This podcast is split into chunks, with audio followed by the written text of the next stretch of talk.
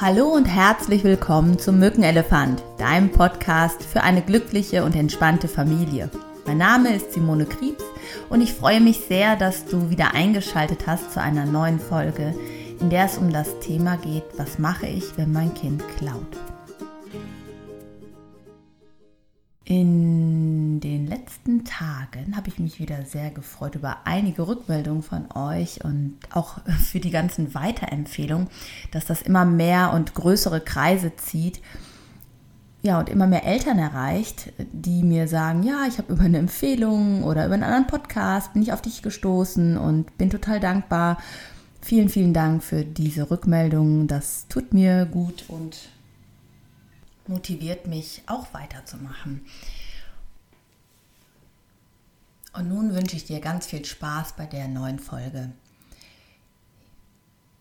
Heute soll es mal um das Thema gehen, was mache ich, wenn mein Kind klaut? Und wie gehe ich als Elternteil damit um, wenn das rauskommt? Häufig wissen Eltern das ja auch gar nicht, bis es rauskommt, dass das passiert.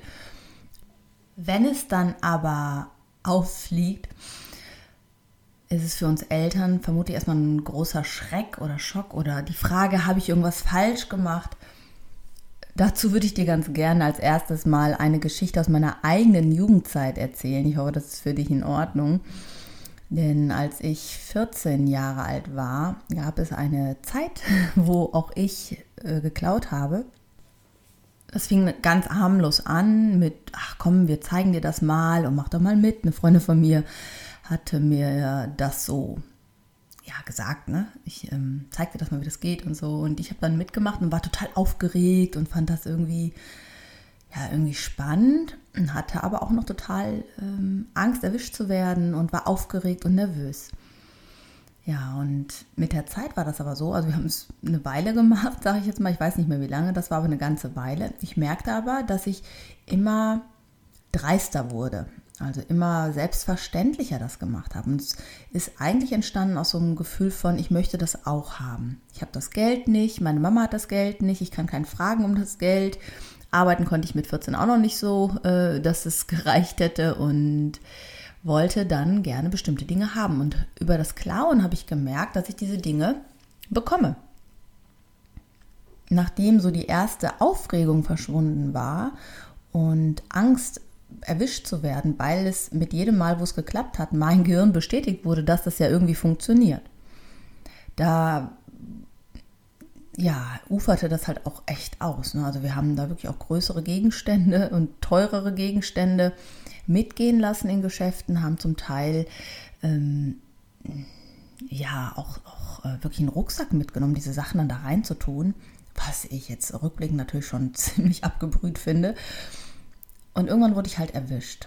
Und ich muss bis heute sagen, dass dieses Erwischtwerden für mich die beste, die aller, aller, allerbeste Erfahrung war, die mir passieren konnte. Denn zum einen hatte ich totales Glück, dass das so eine Kleinigkeit war. Ich, mein Lippenstift war das in einem Kaufhaus. Und zum anderen ja, ist meine Mutter auch damit sehr, sehr gut umgegangen. Ich glaube, mein Vater wusste davon gar nichts bis, oder ich weiß, glaube, der weiß das bis heute noch gar nicht. Äh, neues Geheimnis. Ausgeplaudert. So ist das in meinem Podcast. Ich verplapper mich da schon mal gerne. Ähm, ja. Äh, es war auf jeden Fall so, dass meine Mutter sehr verständnisvoll reagiert hat und mir gar keine großen Vorwürfe gemacht hat, sondern eigentlich nur so mitgeteilt hat, dass sie sich erschrocken hat und gar nicht weiß, wie sie jetzt damit umgehen soll. Und es gab aber keinen kein Streit darüber. Sie hat mich nicht schlecht gemacht, sondern ich habe immer das Gefühl gehabt, dass sie da zu mir steht. Und dieses Gefühl, obwohl ich mich ja so geschämt habe, als dieser Brief von der Polizei kam, das hat mich total beschämt, das war, wie gesagt, gut, dass ich beschämt wurde, weil ich gemerkt habe einfach, dass das, was ich da tue, absolut in die falsche Richtung geht. Ja. Und als ich bei der Polizei war, zum, zur Anhörung, war es dann auch so, dass äh, ein Polizist sagte dann auch, hast du eigentlich einen Freund? Was denkt der denn darüber? Und oh, es wurde mir immer peinlicher, muss ich sagen. Die haben das richtig gut gemacht. Und als ich da raus war, also ich hatte keine, also die Anzeige wurde jetzt nicht weiter verfolgt. Ähm, ich musste irgendwie, ist ja jetzt kein größerer Schaden entstanden, das fand ich schon mal gut. Jedoch habe ich auch wirklich diesen Schuss, diesen Warnschuss äh, verstanden. Und für mich war klar, was für ein Glück ich hatte. Und mir war klar, was für ein Quatsch ich da mache auf einmal. Und somit war das Thema Klauen dann auch für mich erledigt. Und warum ich euch diese Geschichte erzähle, ist, junge Menschen versuchen im Leben zurechtzukommen, einen Weg zu finden. Und wir machen das auf unserer eigenen Interpretationsart. Und ich weiß noch genau diesen Mechanismus, wie das immer normaler wurde, selbstverständlicher und wie ich mir auch dieses Verhalten selber gerechtfertigt und legitimiert habe. Mit so Sachen wie, ja, ich glaube ja nicht bei Freunden und Freundinnen oder ja, das Kaufhaus kalkuliert das ja ein. Die Preise sind ja sowieso viel höher. Also ist das schon mit drin. Und irgendwie steht mir das ja auch zu. Und was ich eigentlich gar nicht mitbekommen habe, wie ich das tue, mir das zu legitimieren und dass ich damit auch wirklich einen Schaden anrichte. Das war mir in dem Maße nicht so klar. Das habe ich einfach ausgeblendet. Und wenn du jetzt betroffen bist, vielleicht weil dein Kind geklaut hat, vielleicht hat es dich auch selber beklaut, hat aus deinem Portemonnaie Geld genommen. Die Kinder, die ich kenne, die das machen, machen es in der Regel, weil sie wissen, wenn wir sie fragen, also wenn sie uns fragen würden, würden wir Nein sagen. Sie finden vielleicht etwas gut und wichtig, was wir nicht akzeptieren, was uns nicht gefällt, wo sie aber ihr Geld für ausgeben möchten oder was ein großer Traum oder Wunsch von ihnen ist. Natürlich rechtfertigt das das Verhalten nicht. Ich möchte dich nur daran erinnern, dass dein Kind kein schlechter Mensch ist, kein Monster, kein gewissenloser oder sonst irgendwas. Äh, dein Kind macht das aus einer gewissen inneren Not heraus. Der Not zu wissen, anders kriege ich das nicht, aber der Herzenswunsch ist so groß, Und ich kann mich da irgendwie nicht zurückhalten gerade. Und dein Kind wird genauso die Legitimation haben. Es wird sich genauso mit Schuldgefühlen quälen, vermute ich, wie ich das auch gemacht habe. Und ich glaube, was dein Kind in dem Moment braucht, ist einen ehrlichen Austausch und Verständnis, zu sagen, hey, das scheint dir wirklich wichtig gewesen zu sein, was du, dass du das unbedingt haben wolltest. Hm, jetzt bist du halt erwischt worden, was machen wir jetzt damit? Ne? Ähm, wie kommen wir da jetzt wieder für dich raus und was ist deine Idee dazu? Ich glaube, dieser, diese Gedanken dazu, was, wie es dir, also ich würde auch, glaube ich, mein Kind fragen, wie geht es dir jetzt damit, dass du erwischt worden bist? Was macht das mit dir? Denn diese Erfahrung ist meistens schon schlimm genug und ich glaube, dieses Abstreiten, Leugnen und sowas ist halt auch aus dieser Angst heraus, nicht mehr als liebenswert gesehen zu werden, nicht mehr genug zu sein, abgelehnt zu werden von dir als Mama oder Papa oder von den anderen Klassenkameraden oder von der Lehrerin. Und ich bin mir sehr, sehr sicher, dass Clown steht für einen Mangel in einem bestimmten Bedürfnis.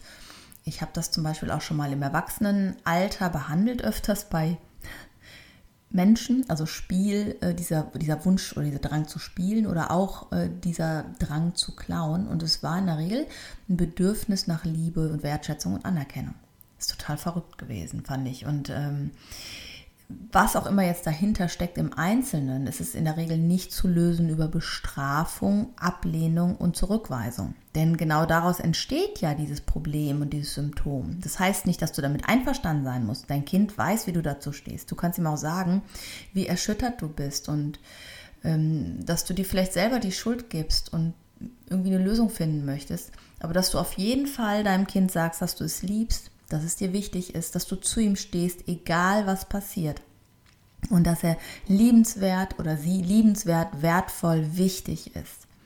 Und ein Geschenk. Genau dann, wenn dein Kind in so einem Mangel ist, wenn es richtig Bock Mist gebaut hat, braucht es die Gewissheit, dass du es liebst. Und du kannst sagen, boah, ich bin total erschrocken, ich bin wütend, ich bin wütend auch auf mich selber, dass ich das nicht mitbekommen habe dass äh, ich bin wütend auf mich, weil ich denke, ich habe irgendwie Schuld daran.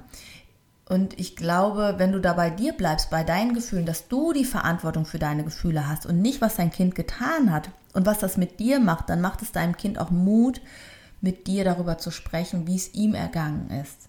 Und ich bin mir sehr, sehr sicher, dass dein Kind das Letzte, was es möchte, ist, dass du dich schuldig und verantwortlich für sein Verhalten fühlst. Das macht ihn noch hilfloser, weil er eigentlich versucht, nur für sich selbst erstmal eine Lösung zu finden, damit umzugehen. Ja, und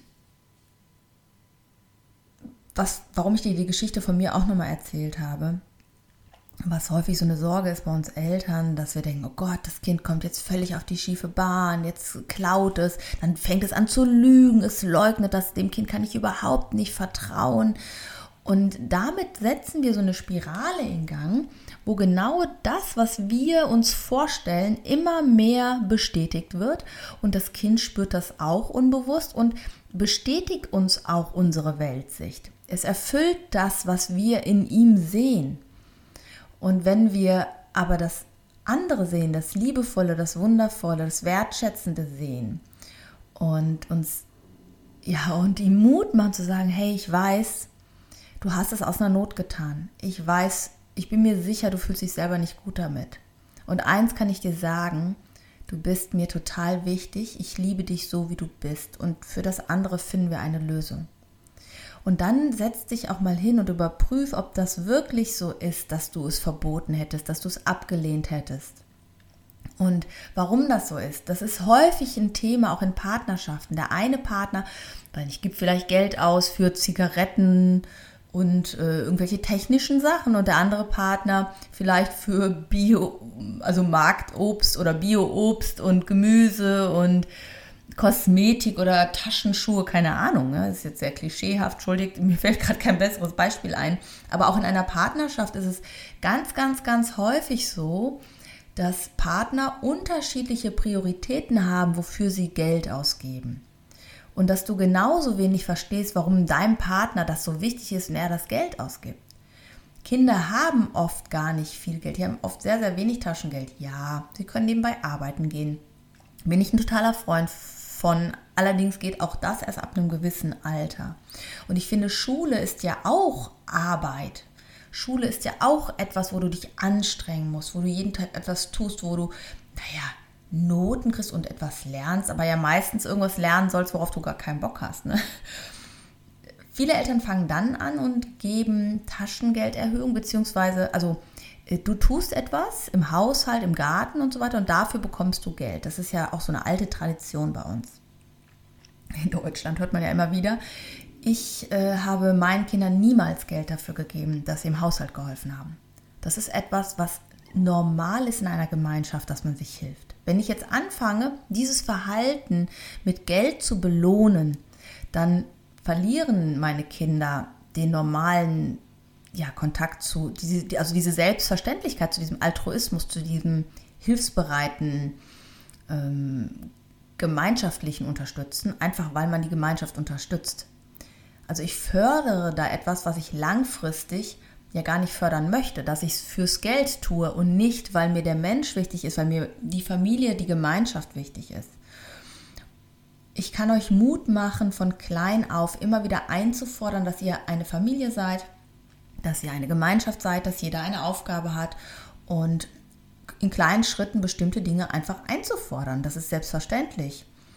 Und je älter deine Kinder werden, auch gemeinsam darüber zu sprechen, wer welche Aufgabe oder welche Rolle übernimmt. Ich habe es meistens so geregelt, dass ich sage, das und das ist noch zu tun, wer will was machen. Und dann kam es halt oft so, dass meine Kinder sich etwas ausgesucht haben, was sie also was sie von mir nicht bekommen hätten, weil ich gedacht habe, das ist das Unattraktivste. Aber es war immer halt das Unattraktivste für mich und vielleicht nicht für meine Kinder. Und eins kann ich dir auf jeden Fall sagen, meine Kinder waren nicht immer begeistert, die haben nicht gelächelt und gesagt, ja, liebe Mama, ich freue mich so, dir zu helfen. Aber für mich war es okay, wenn sie geschmollt haben. Für mich war es okay, wenn sie gemeckert haben. Sollen sie doch meckern. Ich kann ja nicht erwarten, dass sagen, hurra, Hausarbeit, das mache ich ja auch nicht jeden Tag, dass ich rumrenne. Hurra, Hausarbeit, ich freue mich so. Also ich mache es ja auch manchmal, weil ich es einfach tun muss. Und ähm, ja, da erwarten wir manchmal so, dass unsere Kinder dann auch noch freudig sind. Aber was ich bei uns halt daraus entwickelt hat in unserer Familie, dass es wirklich über diese gemeinsame Verbindung unterstützen wir uns. Ich hatte jetzt letztens auch wieder äh, ein Event, das hieß der entspannte Lehrer. Und es war ein ganzer Samstag. Und da war meine Tochter mit dabei, da war mein Sohn dabei, weil sie helfen wollten. Und was ich noch äh, faszinierender fand, der Sohn von meinem neuen Lebensgefährten, mit dem ich seit ähm, ja, einiger Zeit jetzt zusammenlebe, der hat auch gesagt, er möchte gerne dabei sein und helfen. Also es ist so, der hat sich in diese Gemeinschaft so schön mit integriert und fühlt sich da auch so angenommen und aufgehoben und ja, zugehörig. Das hat mich total berührt und bewegt. Und bei so einem Event dann zu sehen, dass deine Familie mit dabei ist. Und das machen meine Kinder immer mal, wenn ich irgendwo was habe, dass sie sagen, nee, ich unterstütze, ich komme mit. Weil die auch merken, dass ich aufgeregt bin, dass ich manchmal unsicher bin, ob das ankommt, was ich da mache, ob das gut passt. Und genauso ist es halt zu Hause, wenn ich zum Beispiel einkaufen war. Wir wohnen in einer vierten Etage in einem Altbau. Und ich war einkaufen, meine Kinder gehen nicht so gerne einkaufen. Ich sage, hey, äh, ich war gerade einkaufen, könnt ihr mir helfen? Und die sind da, also dann kommt schon mal Nein, dann ist es auch okay, wenn es gar nicht geht, aber das kommt fast nie. Dann ist wirklich irgendwie was. Äh, also die müssen dann los gerade oder müssen nicht, haben gerade noch einen Termin, von dem ich halt auch nichts weiß immer. Die sind ja schon etwas älter, aber sie machen es. Und das ist etwas, was gewachsen ist über die ganzen Jahre, weil ich keine Vorwürfe gemacht habe, wenn sie mal nicht geholfen haben. Wenn meine Tochter zum Beispiel, die ist jetzt nicht so in ihrem Zimmer, dass sie da ständig super top alles aufräumt, sondern hat da so ihre eigene Art, ihr Zimmer zu gestalten. Ab und zu bin ich dann drin und sage, hey, darf ich den Teller mitnehmen? Oder das Besteck. Und dann sagt sie manchmal so, ja, das ist aber nett, vielen Dank. Oder sie sagt, nee, das kann ich selber, schönen Dank auch. Und ihr Zimmer ist halt ihr Reich und ich kann zwischendurch halt, ja, was anbieten, aber ich reg mich darüber eigentlich überhaupt nicht auf. Ähm, mir sind die Gemeinschaftsräume eher wichtig und wenn ich da was finde, lege ich halt alles zurück. Jetzt hast du vielleicht die Idee, ja, jetzt braucht das Kind ja Geld, weil es jetzt geklaut hat und sich selber was ja, davon kaufen möchte. Ich habe das eher gemacht, dass ich dann auch großzügig war. Sie waren großzügig zu mir in der Gemeinschaft und ich war dann auch an einigen Stellen großzügiger für meine Kinder und habe geguckt, ja, kann ich ihnen Wünsche und Träume da irgendwie auch erfüllen? Äh, in einem gewissen Rahmen oder geht es nicht? Das hängt ja natürlich auch von deinem finanziellen Budget ab. Wobei Kinder dafür auch Verständnis haben, wenn du das Geld nicht hast. Sie merken einfach, machst du das aus einer Überzeugung heraus und sagst nein oder weil es gerade nicht möglich ist. Das ist ein völliger Unterschied.